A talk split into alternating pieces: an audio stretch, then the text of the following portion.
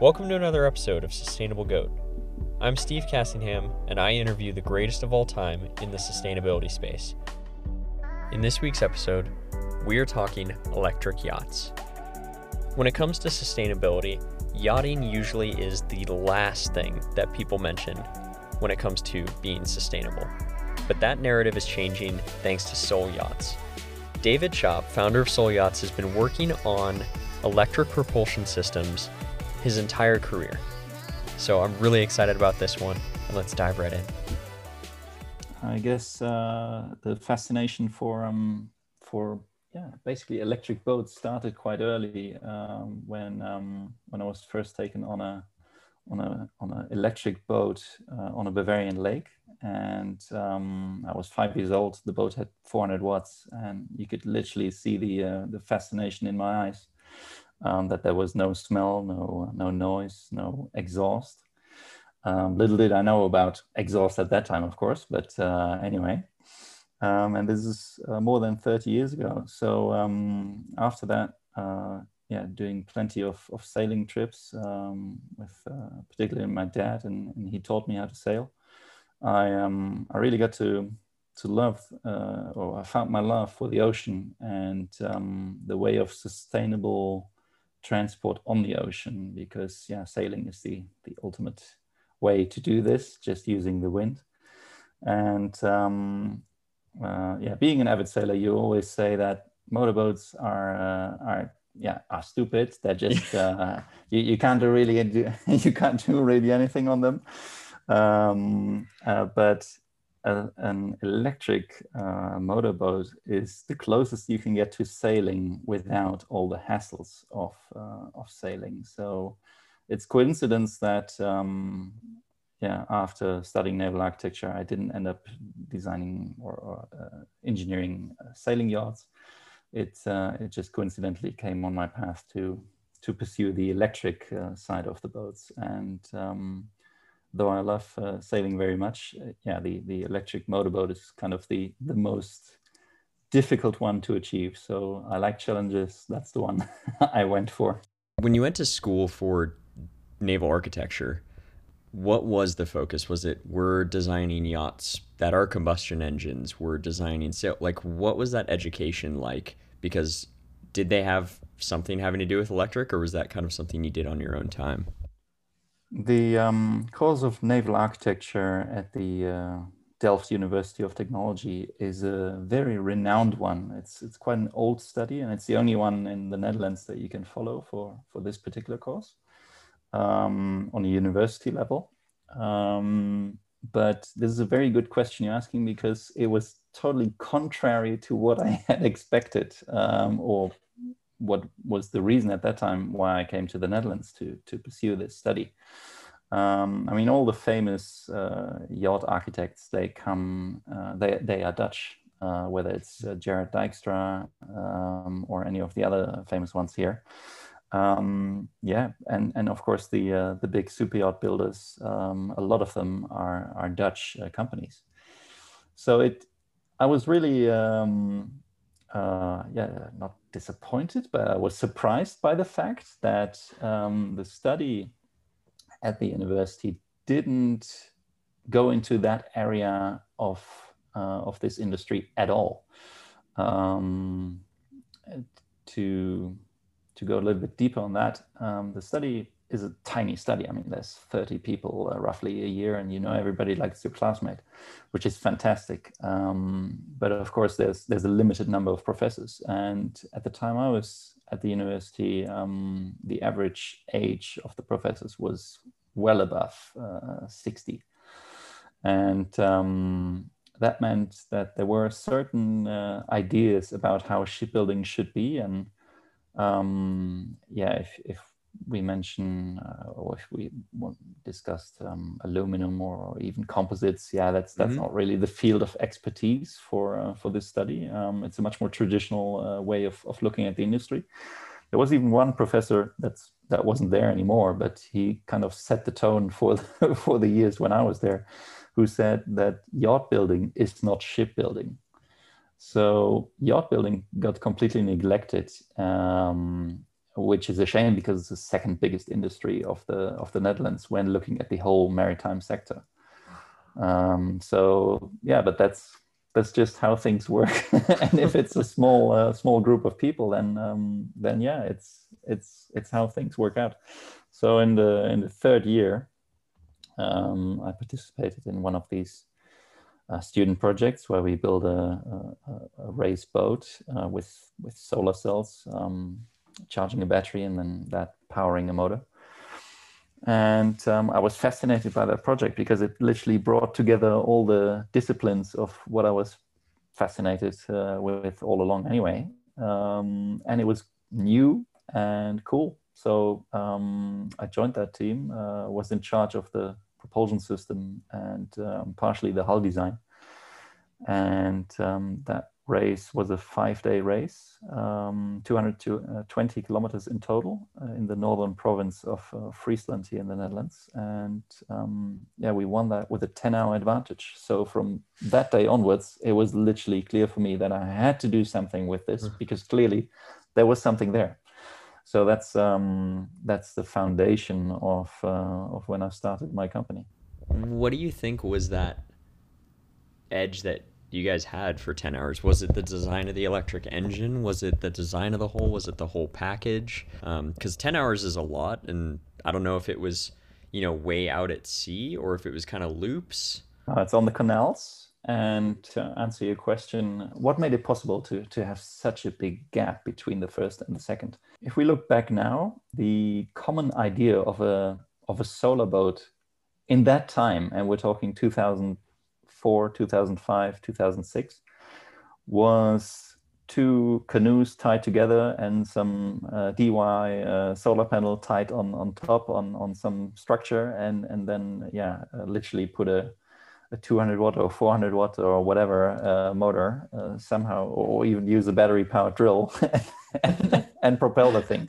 So that was kind of the state of the of the general uh, perception of how a solar electric boat could look like. And uh, we did something radically different. We did two things. Um, we designed a hull that was specifically made for electric propulsion and the race and we designed a propulsion system integrally uh, for this hull and the race uh, specific requirements.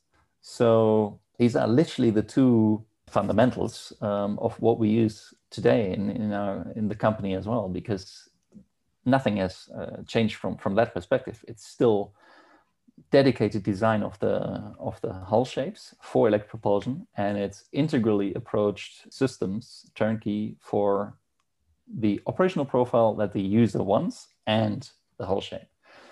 So I guess this is the winning combination because we didn't tie any existing boat uh, together with a solar panel and, and, and called it a solar boat. That's not what we did. Of course, from the interestingly enough, in the US, you already had a racing scene in electric boats, and that's called the solar splash. I'm not sure whether it still exists, um, but the solar splash is something else. Uh, they use land-based PV panels that they just put on the grass or somewhere where the boat is uh, when it's outside of the water. They charge it up, then they decouple the solar panels and they put the boat in the water, and then they, it's like a drag race. They just do a short run as as fast as possible. So you're literally emptying out the entire battery energy within a couple of seconds. Um, and the the project in the Netherlands, they wanted to do a marathon race, so 220 kilometers in total. So which was much more an endurance race rather than a sprinting race uh, like the Solar Splashes. So there was there were a couple of teams from the US as well, um, but they yeah they, they didn't have a dedicated boat design. Um, they did have a, a, a nicely developed electric outboard that they had done of course, when we look back now in time, it's, it's uh, crazy. It's all duct tape and stuff, you know, student stuff. But um, it worked. They were uh, one of the few who actually made it to the finish line because out of the 30 participants, I think 20 in total just broke on the way. But that's not an unusual yeah. thing if you have to cover 220 kilometers. So, how does that work when it comes to boat design? So, how how would a hull shape differ for an electric propelled yacht versus combustion?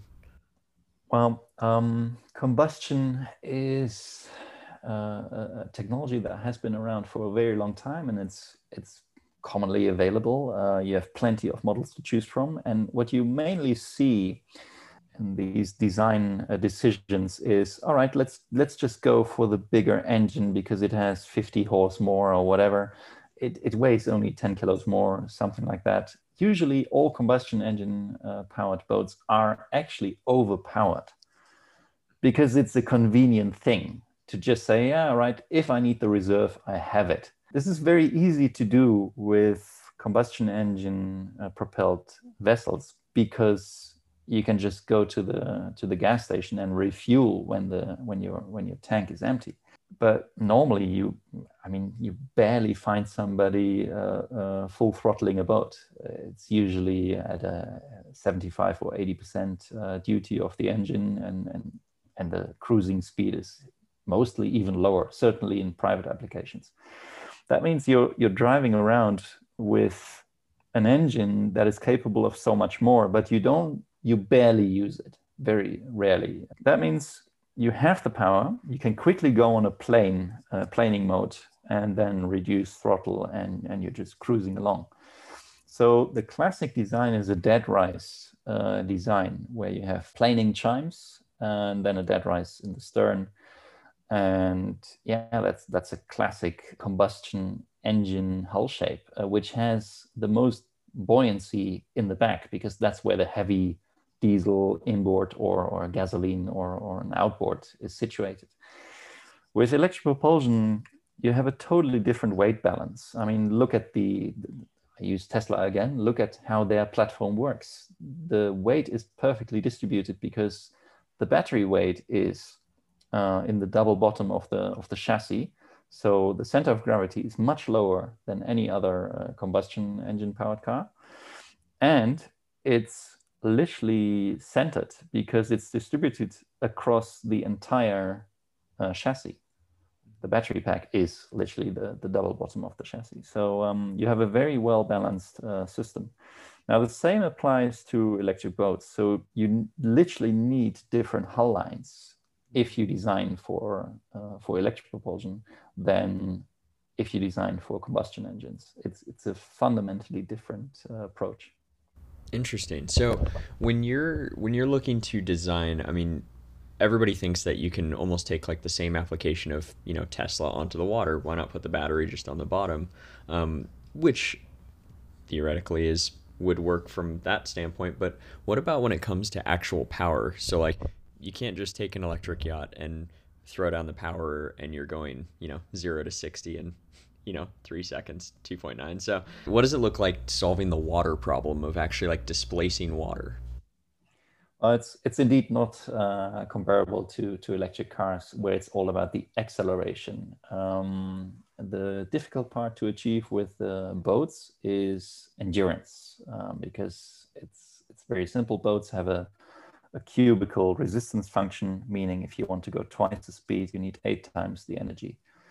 And uh, naturally, uh, thus, if you are on higher speeds, you will chew through your battery, no matter how big it will be, within pretty fast times uh, compared to the automotive world. So, solving the hydrodynamic part of the equation is really down to finding the right compromise. And I say compromise because yacht design is all about finding the right compromise. There's never an ideal setup, never, because if you optimize it for, for one particular bit, you lose on the other end something else. So you have to, as a naval architect and as a system designer, you have to literally find the right compromise between, okay, so what does the owner want? how should the performance be and how should the hull shape integrate these two things because you have to think about just like walking paths is there enough width in the hull to to accommodate the the cabin layout is there uh, but or is it too wide? Um, and are we are we making too many waves uh, thus inducing too much resistance? It's it's all a trade-off. So it's about amenities on board uh, how luxurious should it all be? What's the customer experience on board? What does he expect? Is it purely commercial vessel just from a to b which can be quite low on the on luxury scale, or is it a private yacht where luxury is a much more important item, and um, which means you make the boat much heavier.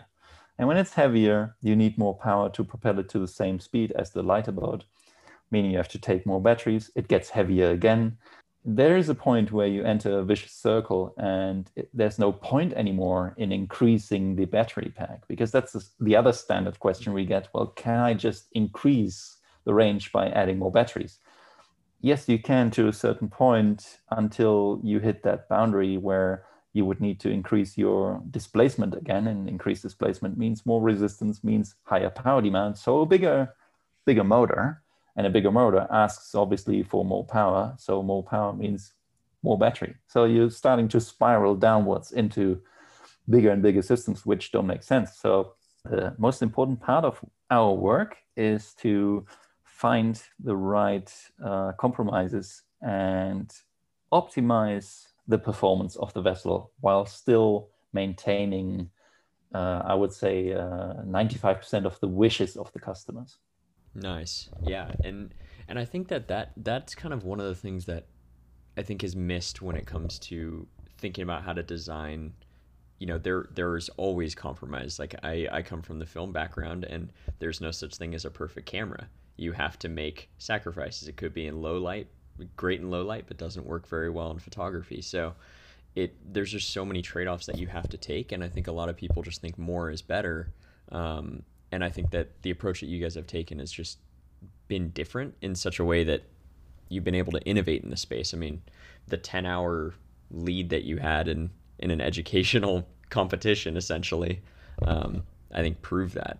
And when when you guys did win that and you went, okay, I I'm onto something. What were those next steps that you took to kind of turn it into something? Because I mean, did you did you guys have to raise money? Did you guys test? I mean, what was that like trying to build a yacht company? Very good question. What we did is we had a customer who early on in the project already said, well, this is great what you're doing. I'm, I'm sponsoring you by, let's say, a couple of hundred euros. And because we were so quick during these race days, and remember it's a, it's a five or it was a five day competition. So per day we had two to three hours of, of real racing, and then it was uh, repairs or, or whatever, mm. or waiting on the others. And so uh, whenever we crossed the finish line, uh, he came up to us because he followed us from each uh, leg to, to the next one. And um, he said, "Yeah, can I can I have a go?" And we said, yeah, why not? I mean, the battery is already charged again, and uh, yeah, have a go. so he um, he just had a go, and and he did that at every finish. And then in the end, uh, after the race was done, he said, "Yeah, well, you know what? I have a I, I live by a, a river or a lake, uh, basically 20 kilometer long old river lake, which is closed off. So it or river arm, which which makes it a lake." And he said, "Yeah, I'd, I'd love to have one of these boats in my just at the jetty of my house." And we said, "Well, okay, that's cool. Let's let's build a, a copy, but then professionally." So it was literally the first order before we even in, were incorporated. But we had much bigger plans because we thought, well, okay, uh, a racing boat for uh, um, for your backyard is, is nice, but we would like to go to places like Monaco and, and show this technology. So mm we had an idea uh, of building a, a, 10 meter carbon fiber uh, version uh, or basically a, a yacht version of, a, of an electric boat that would be radically different, uh, implementing a lot of what we, what we had invented or, or found uh, during that, um, that student experience and that turned uh, into the the Cheers Mark One. Um, this is an electric speedboat that we built in um, in 2007, designed it in, in 2006, and then demonstrated it at the 2008 uh, Show after uh, launching it here in the Netherlands in December 2007.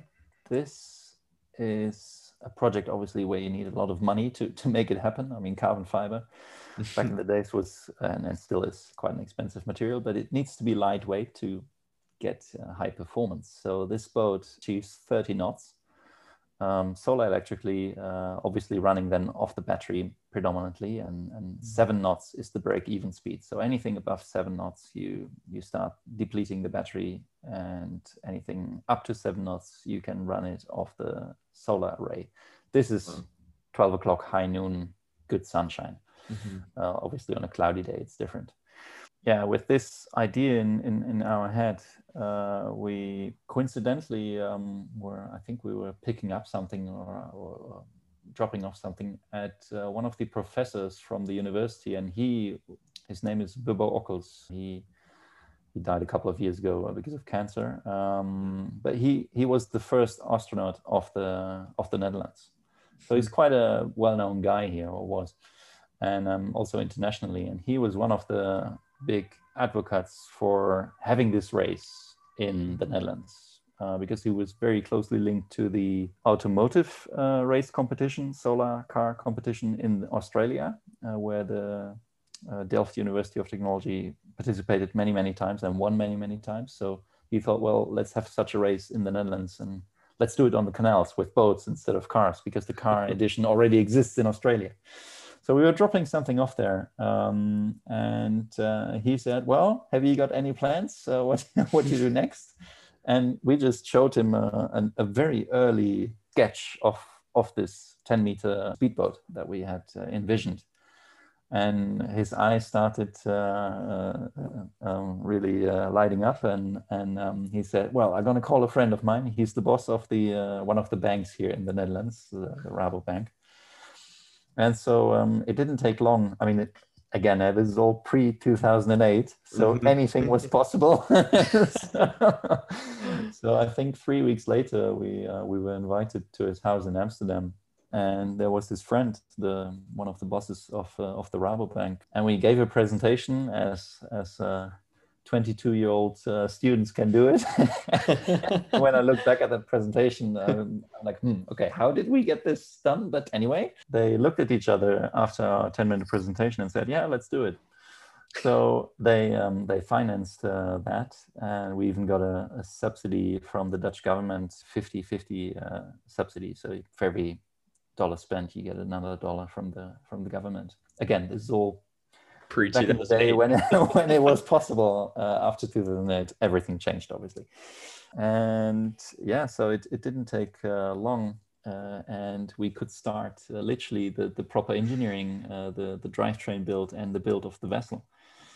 How did it feel? How did it feel in that moment where, I mean, was it like a rush of like, oh my God, this is happening? It was the continuation of what we had done with the with the boat that we had already built uh, for the student team but yes on a different scale. Um, but the momentum never never died down. It was it was just increasing exponentially uh, i would say. And um, yeah that all led to uh, to the 2008 monaco show where we presented this boat. We never push the fact that it's electric or something. That's just the cherry on top. And there were plenty of uh, media that was covering it and, and uh, magazines were covering it. Playboy magazine called it the, the best looking speedboat they had ever seen. So we were like, okay, check, goal achieved. Um, but now let's let's sell some and um, yeah, then uh, then the Lehman Bank collapsed and the financial crisis hit, and uh, we literally shelved that idea because it was way too expensive uh, after the financial uh, collapse. The the market for it literally disappeared overnight, and. Wow. That's when I started focusing heavily on just the propulsion systems and further developing those. Uh, this is where then all the projects in the Pacific happened with the voyaging catamarans uh, that we did, a fleet of Polynesian voyaging catamarans, um, nine 22 meter vessels and seven uh, 17 meter vessels. And they're, they're all over the Pacific. Uh, this is obviously where we learned much, much more than you can learn in any climate chamber because it's a real life climate chamber when you are between uh, six meter waves uh, on the open ocean. And um, yeah, I mean the, the battery technology that we use today is is literally based on what we uh, what we did back then already, and to to date, um, we've locked more than five hundred thousand nautical miles wow. with uh, with all these boats combined. So um, that's that's quite a lot of uh, nautical miles. yeah, that's that's a ton of miles. Um, might have to calculate how many times around the Earth that is. Um, we did that some time ago. It was, or was it to the moon? I, am not sure. Um, I think it was 17 times around the world wow. back when we had a counter for it. But uh, yeah, this, this is again some time ago, and I'm pretty sure that more miles have been added since because yeah, these boats are used by local voyaging societies and uh, inter-island transportation. So. so, what was that shift that you had to make? I mean, as the person running the company and and owning it, I mean, that had to have been kind of a little bit unexpected to have almost an entire market disappear, and you just have to pivot on the fly. Um, why why French Polynesia? Why resorts? Why that? Oh, it was um, as always in life, I guess it was coincidence um, because the I had during my first year of the study, I had done my my uh, summer internship at Royal Huisman. Royal Huisman is one of the most uh, famed uh, super yacht builders here in the Netherlands. And uh, so I, I, had a good network with these guys. And when I then was uh, building the uh, solar electric speedboats, um, we called them up and we said, well, can you do the data interface? Because that's something that's, yeah, was beyond my, uh, my scope of, uh, of abilities at that time.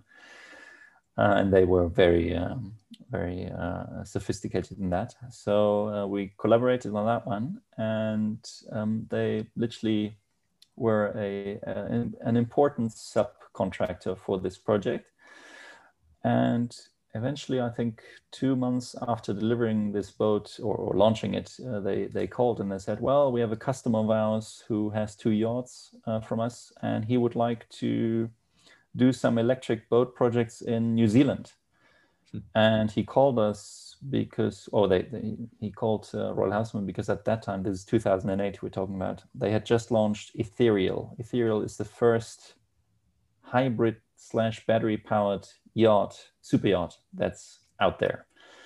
And they were the first to do it. So he, he called them because, yeah, he was planning on doing something with electric propulsion as well. But they said, well, you know, we're, we're building super yachts. We're not uh, into Polynesian voyaging catamarans, um, but we know a company that can help you. And that was me.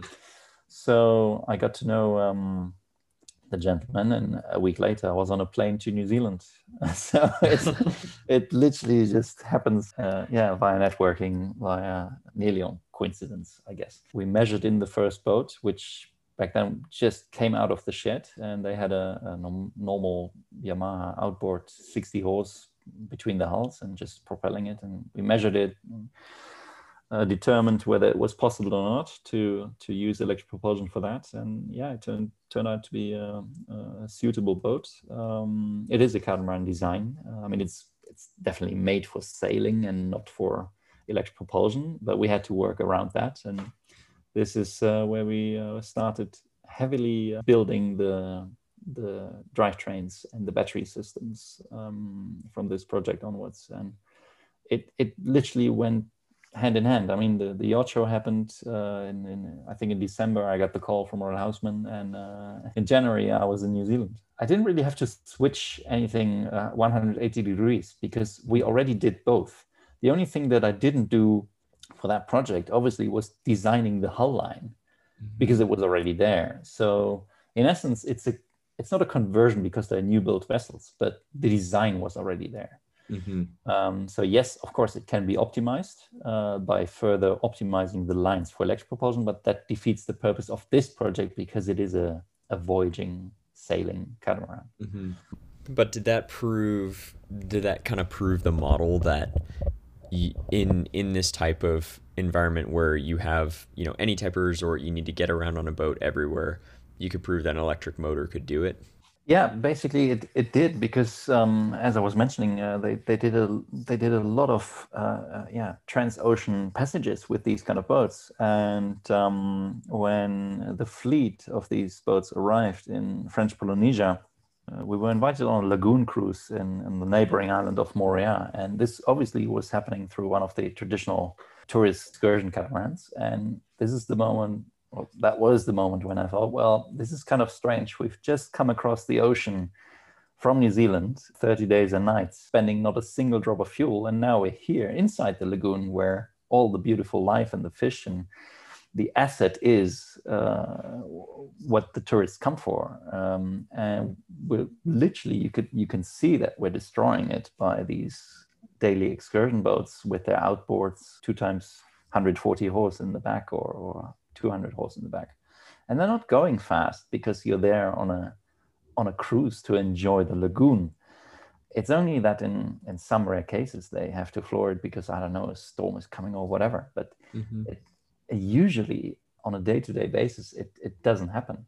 That was the moment when I thought, well, this has to there has to be a better way. And that's literally the foundation for the for the SoelCat 12, which is our lagoon excursion uh, solar electric uh, catamaran that can take you on beautiful uh, trips um, through through any lagoon, whether it's uh, the Maldives, whether it's French Polynesia, whether it's the the uh, the Miami waters. Uh, doesn't matter. Okay, it's not lagoon Miami, but you get my point. Just to enjoy the trip instead of uh, listening to to some uh, screaming outboards behind you and not using a single drop of fuel. So that's that's basically the aha moment when we thought, well, if we can do transocean crossings uh, without a drop of fuel, then I'm sure we can do something inside of the lagoon where it really counts because that's where the life is. Yeah, and and a lot of it, I mean, they they get around. It's like their kind of vehicle almost, right? Like in, in some of these areas, they don't they don't have cars; they have boats instead. Very uh, very true. Um, the resorts that we cater uh, with our boats, they um, it's not unusual for them to have fuel bills for their conventional fleet of uh, seven hundred to eight hundred thousand uh, dollars annually, and this is obviously where, yeah, great return of investment can be achieved when switching to electric. The annual fuel cost, uh, if I can say fuel, I, I should say the annual uh, uh, power utility uh, cost that they will have with with electric boats uh, changes from if you have a fleet of five boats operating on a daily basis, uh, which is roughly seven to eight hundred thousand dollars. If you change that to um, three electric boats, because they're bigger, they can take more passengers, so you don't have to use that many boats. Then you change that to roughly four thousand dollars a year just on electricity, and that's it. Four. And this 4, is yeah, yeah, and wow. that is if you if you don't have your own solar farm next to the resort, which nowadays nearly every resort is starting to do that.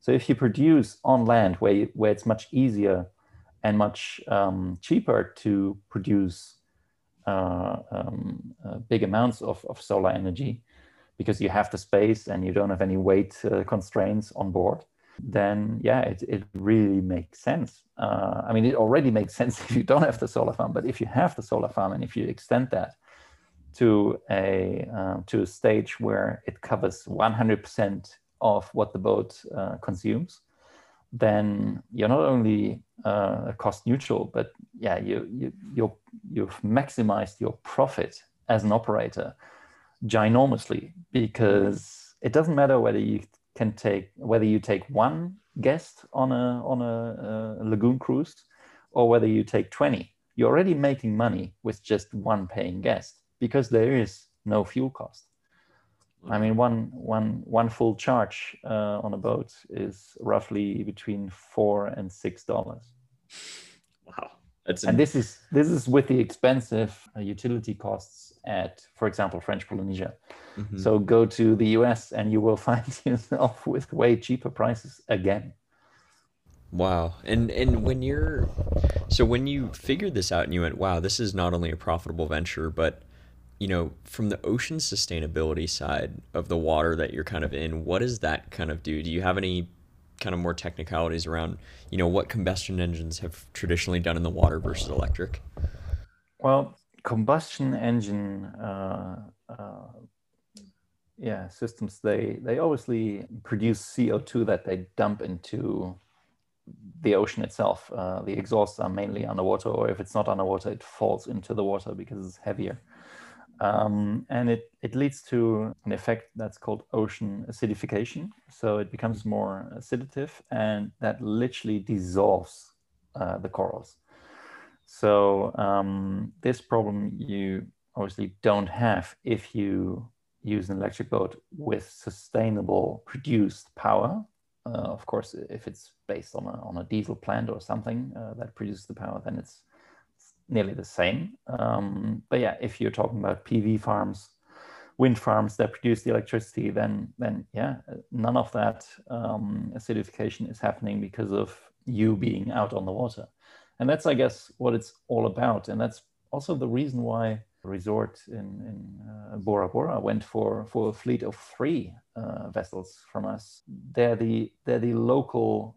Uh, they are the the, the local um, hotel chain with five resorts in their portfolio. And they said, well, we, we don't do this for us to maximize the gains. We do this for our children to be able to enjoy the lagoon as we have enjoyed it. They have the foresight to, to do that because they live there. They literally live there. And it's mm. it's their land and their their lagoon which they grew up with. So it, it takes kind of these um, approaches or these this kind of uh, uh, foresight to do the mental switch away from well uh, range anxiety is the electric boat good enough for our application well it, it turned out the electric boat was way better for their application than what they could have ever mm. dreamed of because they're now getting guests that they would not have had if they would have kept their their traditional boats i mean they, they get guests from much higher uh, ranked uh, resorts like the Four Seasons or the St. Regis, which are totally different price level. Mm-hmm. Um, but yeah, these these guests, I mean, you know all about it. The the, the vloggers, the bloggers, the the mm-hmm. influencers, they want the cool stuff. Mm-hmm. Well, this is the cool stuff. So that yeah, they're specifically now visiting these resorts for uh, our boats. Well, and I think the coolest thing about it is, um, you know, you're also supporting a lot of the wildlife that lives in and around that coral. Um, I think a lot of people miss the fact that when coral dies, so much gets affected with it. I mean, it's almost like a underwater hurricane or tornado that rips out entire neighborhoods on land. Um, you know, the the fish don't have anywhere to go, um, and I think that it's so interesting to see that change. Yeah, that's that's very true, and I mean it is literally like uh, land ripping away because if the coral is gone, then there's nothing. Uh, if the reef is gone, then nothing is holding back the the big waves uh, from crushing uh, the the land and and literally um, yeah taking the, the the sand and, and dumping it somewhere else. So you, you literally see the land erosion. Uh, if if the uh, if the reef isn't healthy, you you definitely see land erosion happening after that. Yeah. When you guys, um, so you guys kind of mastered that that size boat. Um, you guys started going bigger, and now you guys are going much bigger. So what was that process like of designing systems for a bigger boat, longer treks, everything like that? It's a natural way of taking these these steps uh, as everything in life it, it gets bigger and bigger and the demands from the customers get get higher and higher and we're just literally answering uh, the, to the demands of, of our customers. So we've recently uh, launched two Bureau Veritas certified uh, class vessels, uh, passenger vessels, and they will take uh, 24 passengers plus two crew. Um, so this is obviously a, a big step um, to do commercial electric boats because there's very few around, uh, certainly built the Bureau Veritas but you have to obviously follow the, the, the rules of these uh, notified bodies, whether it's DNVGL or whether it's Bureau Veritas or whether it's uh, Lloyd's. What are the differences between those um, for those that don't know? Well, basically, you have notified bodies are a rules and regulations authority. And France, for example, they have Bureau Veritas. So uh, Bureau Veritas is a French organization. DNV, Det Norske Veritas, is a uh, Scandinavian organization, and they, they were combined with Germanische Lloyd, GL. So now it's DNV GL. Um, you have uh, RINA out of uh, the UK and you have uh, CCS in, in China. These are all bodies that, that govern and rule the, the, the rules and regulations that are in place for certain types of vessels, passenger vessels being an example. And when you build these specific vessels, you literally have to have surveyors from these notified bodies on site. So they come on a daily basis, not daily, but weekly basis, and mm-hmm. um, and inspect the build, test the materials. They do burn off samples with the with the composite materials that we use to determine whether it's all according to the rules and regulations, whether uh, there's enough resin in there, et cetera, et cetera. Structural uh, integrity, material integrity, it all has to be certified products. Mm. And um, they're literally the, the watchdog that, that keeps an eye on all these different aspects. So in the end, you get the stamp, okay, this is a certified uh, vessel. And there's not much difference between these individual uh, governing bodies it's just that different countries work with with different or have different uh, um, organizations and internationally they are accepting another's or each other's uh, verdict so if if the boat is accredited as a Bureau Veritas certified passenger vessel, then it's automatically also a DNV GL that has to accept the fact that it's a. So it's an it's an international not standard, but standardized uh, system on, on how to do commercial vessels, specific vessels where uh, you fall outside of the 12 passenger rule because up to 12 passengers, you can be a non-commercial vessel. Got so it. that's the reason why most of the yacht charters allow up to 12 passengers and not more. If it's more than 12, it's a whole different game. Much more difficult to, to follow. So building yachts is quite easy and um, talking about yachts, yeah, that's this is uh, one of the biggest projects we're doing right now. Uh, in development are two 60 foot uh, yachts, um, solar electric. Of course, there will be um, a diesel genset on board to uh, to allow longer passengers, but the goal is to minimize the running time of that one. So it's um, but it, it's it this is the struggle I was talking about. I mean, it's, it's nearly impossible to to answer all the demands of the of the customers or to, to fulfill every wish who would like to have zero running hours on the genset and doing everything from the solar roof but it's just too power hungry i mean just mm-hmm. electrically cooking or air conditioning specifically in the american market uh, air conditioning is a big thing mm-hmm. um, i mean that's a very power hungry utility and so in, in those cases the hotel loads alone are enough to uh, to to eat up literally everything that we get out of the solar array. And it's on this yacht, it's going to be 64 uh, square meters, and yeah, we we get about 15 uh, kilowatt peak out of it. Which, mm. if you switch everything on, if you're cooking electrically or you're doing AC, or the washing machine is running and, and stuff like that, lights are on, yeah, it's it's going to burn through that pretty quick, and there's not much left for uh, for running the boat. But then again, a yacht is all about, of course, also enjoying while being at anchor. So you, you can have the silent nights, no genset running because it's all taken care of by the battery pack, and then you charge up your batteries during the day when you're when you're out for a swim or a snorkel or whatever and then um, when it's time to go to your next uh, uh, anchor spot yeah you just um, cruise along uh, electrically and, and, and enjoy the silence but if you want to do six eight hour passages of course yeah and eventually the the diesel has to kick in and and support the uh, the battery charge and do you think that's that's part of just time and engineering in order to get battery efficiency, solar cell efficiency, or is it kind of more of the equation of consumption? Is it is it or is it a bit of both where we have to kind of rethink how do we need all the AC, all the lights, all the cooking all at once?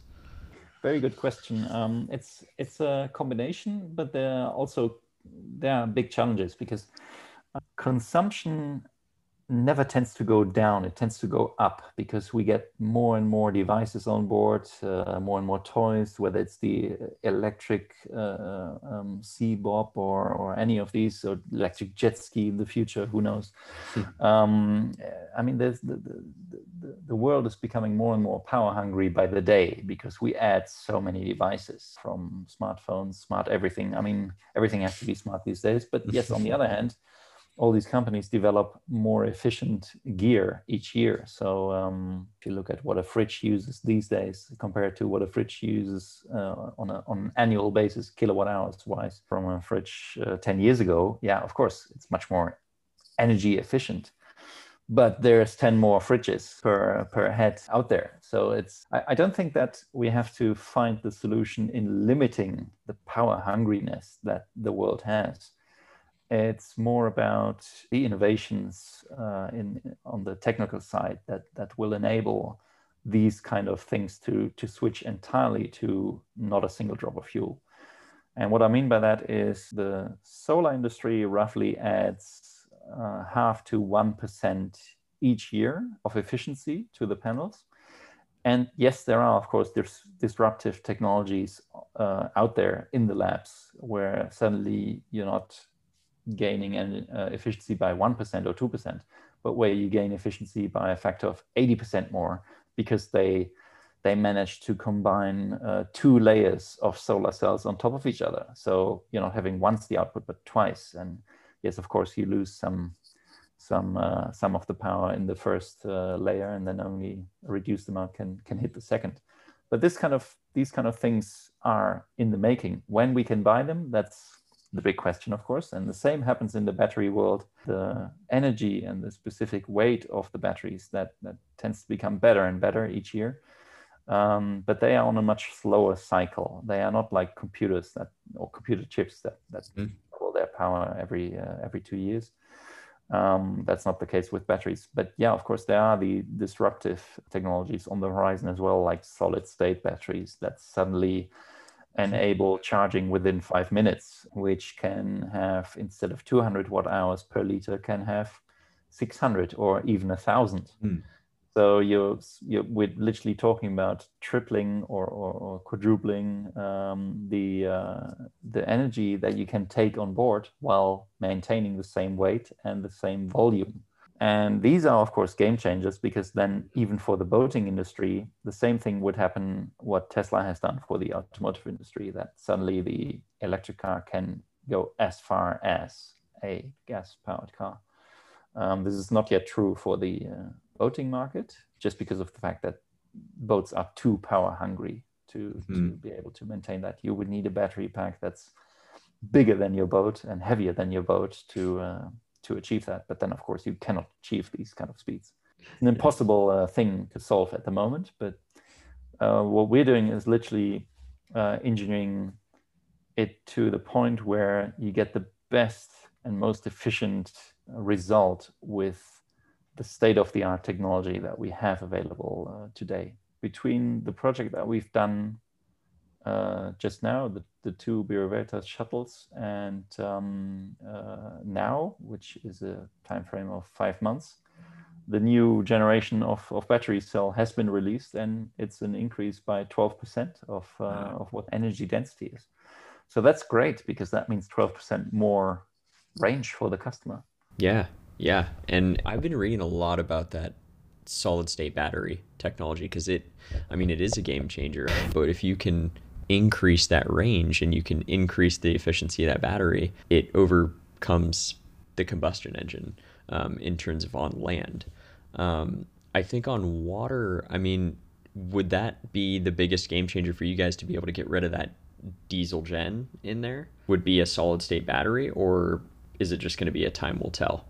Um, I, whether it's the solid state battery or whether it's a, a, a new shape of uh, or, or new uh, chemistry of battery that, that we haven't heard of yet, this is what time will tell. But definitely, once we talk about an increase uh, for the specific um, energy uh, density of factor 2x, 3x, 4x from the max 210, 220 watt hours per, per liter that we have these days yes, that's that's what you need in order to get rid of your uh, your genset or to barely have it running barely mm-hmm. have it running at the moment if you uh, look at some of the electric uh, boats out there they have the genset running every day uh, 5 mm-hmm. hours plus which kind of defeats the purpose if, if you ask opinion about that because it, yeah then it's just it's just a nice uh, gimmick, but it's not what it should be.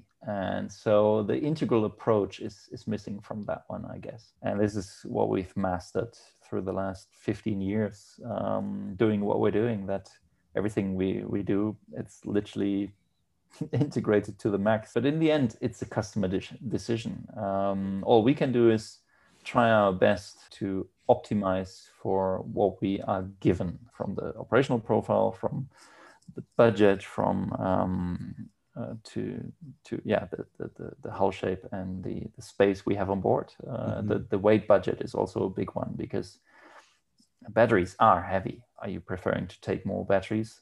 i.e., longer range, or are you preferring to do something else with the space on board? It, it entirely depends on the, the customer.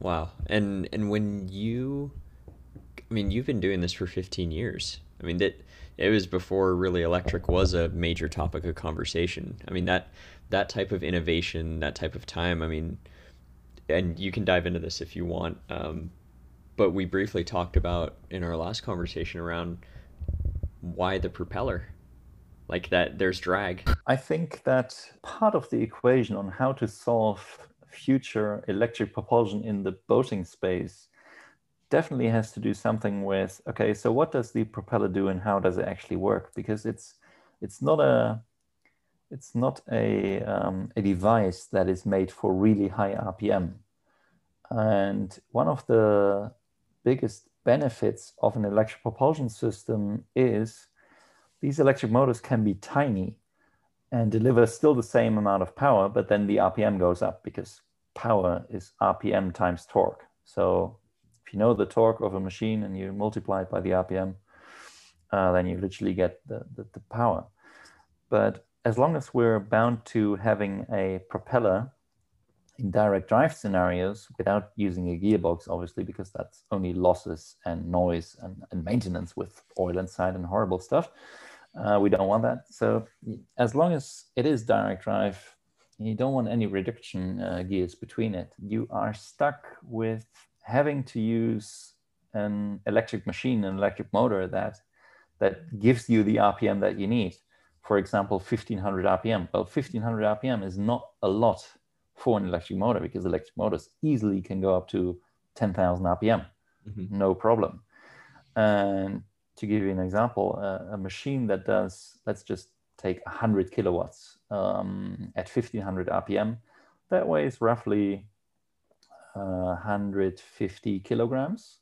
If you're talking about a, a medium duty machine or if you're talking about a heavy duty machine, you're talking about 280 kilograms. If you increase the speed to 10,000 RPM, uh, or if you're able to increase the speed to 10,000 RPM, then the motor weight will be 30 to 40 kilograms.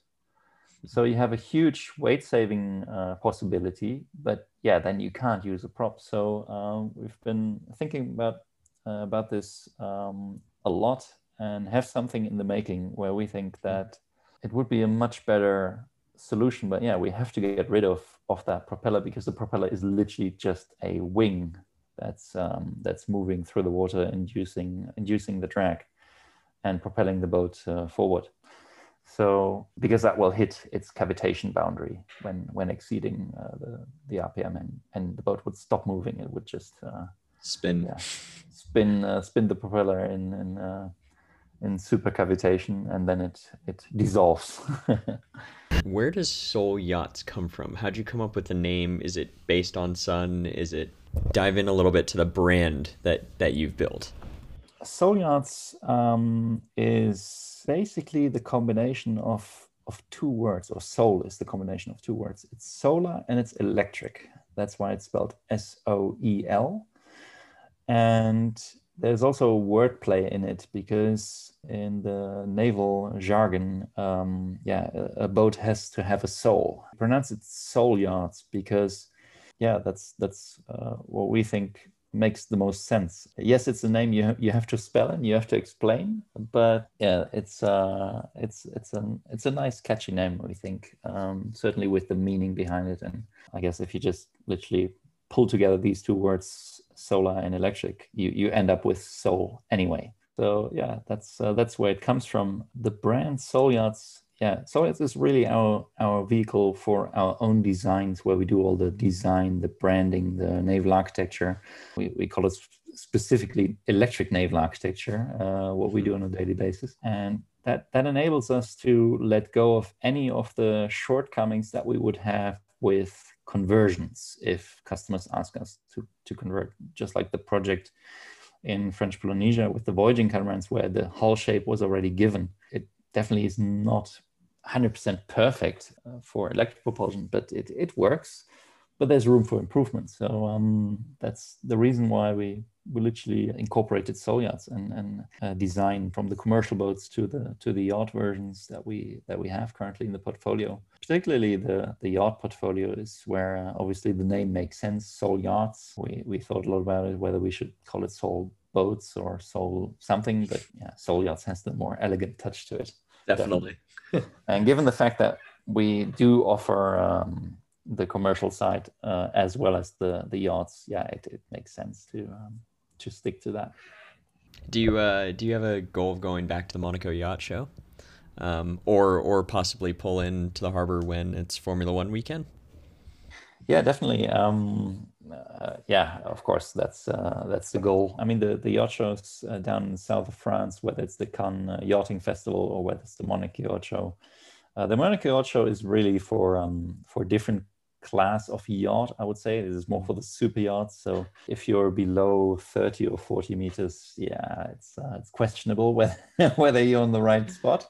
And I guess it takes um, a couple more years before we we offer a, a, yacht that's that big. Though technology wise, yeah, we we can we can make that. That's not the issue. But I guess it's customer demand that will. Mm-hmm have to grow with the current movement. Um, look at it uh, in the same way as the Tesla semi truck and the Tesla normal car. Uh, mm-hmm. I mean, they didn't start with the semi, they started with a very specific car, the Roadster, and then just moved their their way through um, high class uh, um, luxury car to now the Model 3, mm-hmm. um, which is much more accessible. So, yeah, you, you need critical mass behind uh, market demand in order to um, to make something happen. But yeah, the, the Cannes Yachting Festival is definitely on the agenda for us. Um, the moment we have the uh, the 60 foot uh, boats ready, but also we hope to um, to take one of them to the uh, to the Miami uh, boat show because that's a very interesting market for us. And yeah, we can't wait to to bring that um, also over to the US. Yeah, when it comes to expansion of the company, I mean that the yachting market obviously is a global thing. Is it Miami? Is it West Coast? Um, you know, is it Australia? Where do you guys look to kind of expand as you guys continue to grow? Uh, it, it doesn't really matter where we look. There's all there's everywhere room to grow. Um, that's that's the thing. I mean, if we look at the uh, the demographics of how um, how our website is used, then yeah, the the, the US is definitely uh, one of the biggest uh, uh, um, parts where the traffic comes from. I see the East Coast, Miami, Bahamas. Uh, that that's definitely a, a, a, huge market. I guess it's a good starting point because it's on this side of the pond um, from Europe.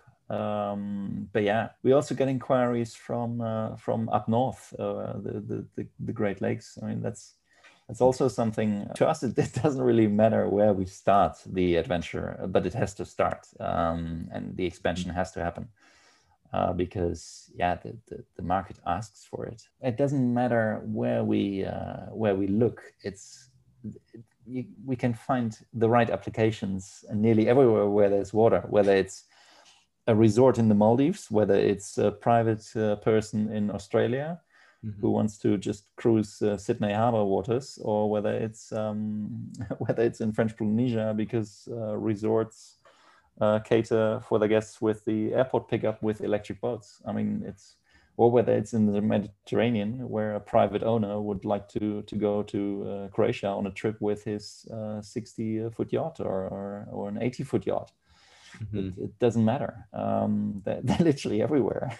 and um, this is very nice on the one hand, but it's also challenging on the other because yeah, you, you need to be able to um, to answer these uh, these demands. But yeah, yachting business is a very global uh, market, so it's it's perfectly fine and, and normal to um, to serve literally the, the world market from a single or, or, or two or three locations. That's that's very commonly uh, done. What's your favorite part of just this whole process? Whether it's designing the boats, growing the company, putting a 60 footer in the water, what's the favorite part for you? it's really the combination of all of these different aspects. I guess my worst nightmare would be to have to sit in an office working for somebody and having to do the same job over and over again, again or something like that. I mean, that just kills creativity, and um, it's it's not who I am. I really live for the complexity or the complexity solving. Uh, I would say because it's a very hard puzzle that we're solving, um, whether it's on the drivetrain basis, whether it's on the integral basis of vessel plus drivetrain, um, uh, or the, de- the, design of it, the, the, the hydrodynamics, the, the uh, naval architecture behind it. I mean, these are all very difficult puzzles to solve. And you have to literally zoom out now and look at all these different puzzles, which are quite hard on themselves, but you have to now solve it integrally for all of them because that's what the customer asks you. Give me a yacht that works perfectly for what I intend to use uh, to use it for. That's really really cool to do on a daily basis.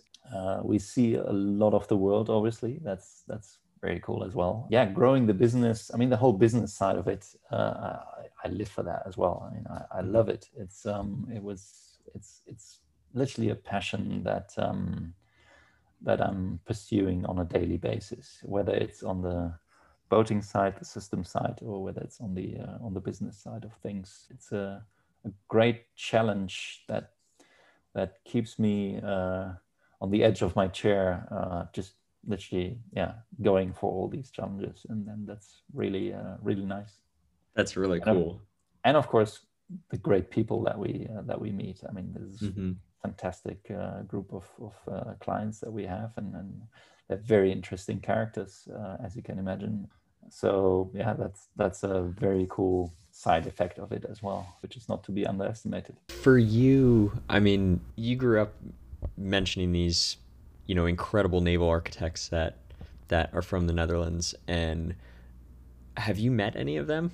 and and and been able to talk about what what you've been able to design. I mean, it, it, you don't strike me as someone who like you're very very humble in, in how you are um, and the work that you do but i would imagine like meeting some of your heroes in in design would probably be pretty cool i've actually met pretty much all of them and that's because uh, during the studies of naval architecture um, yeah the, the maritime industry in the netherlands is tiny uh, it's mm-hmm. a it's like a classroom feeling. Um, I mentioned this already when when talking about the study itself, but literally the industry is like a classroom feeling as well. So there's very, very um, short lines to to all these different characters and, and players in the market, uh, whether it's the super yacht builders, uh, whether it's the naval architects. Um, mm-hmm. Yeah, it's it's it's and, and also by the way on a on a European or even global scale. I mean, mm-hmm.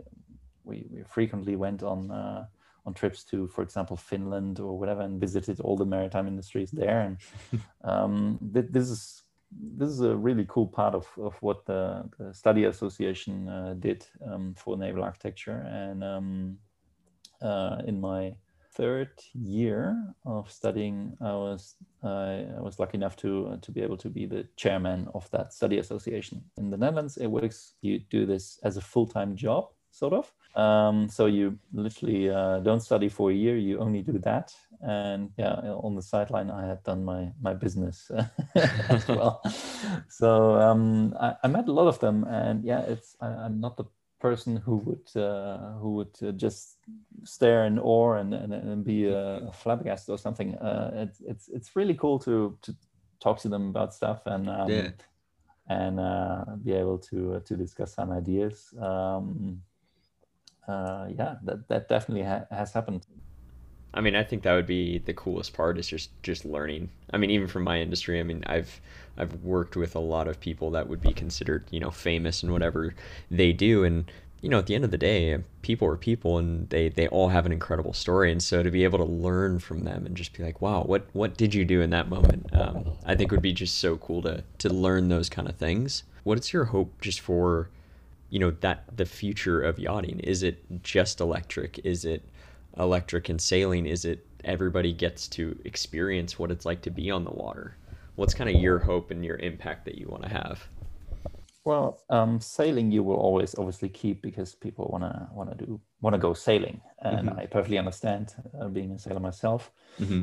uh, but it's very hard to to say, all right, everybody has to sail now because that saves the planet. That's that's not how it's going to work. Because with sailing, you cannot stick to any schedule. You're you're mm-hmm. literally uh, bound to well how the winds blow. Uh, so there is obviously a space where motor vessels uh, make sense, and my hope is that with the maritime industry obviously always lagging behind the automotive industry by well let's say between 15 and 20 years that the transition happens quicker than that because uh, I don't think that we should wait another uh, 15 years or something before the boating industry should pick up on on clearly what is the way to go. Yes, there are big challenges ahead on, on how to solve the uh, the the energy equation. I mean, how do you get that much energy on board? So yeah, there's there's also the whole uh, debate about well, what alternative fuels do we have apart from or not fuels, but but energy storage uh, uh, systems. So uh, there is different stuff out there, obviously, and and uh, there's heavy development behind that.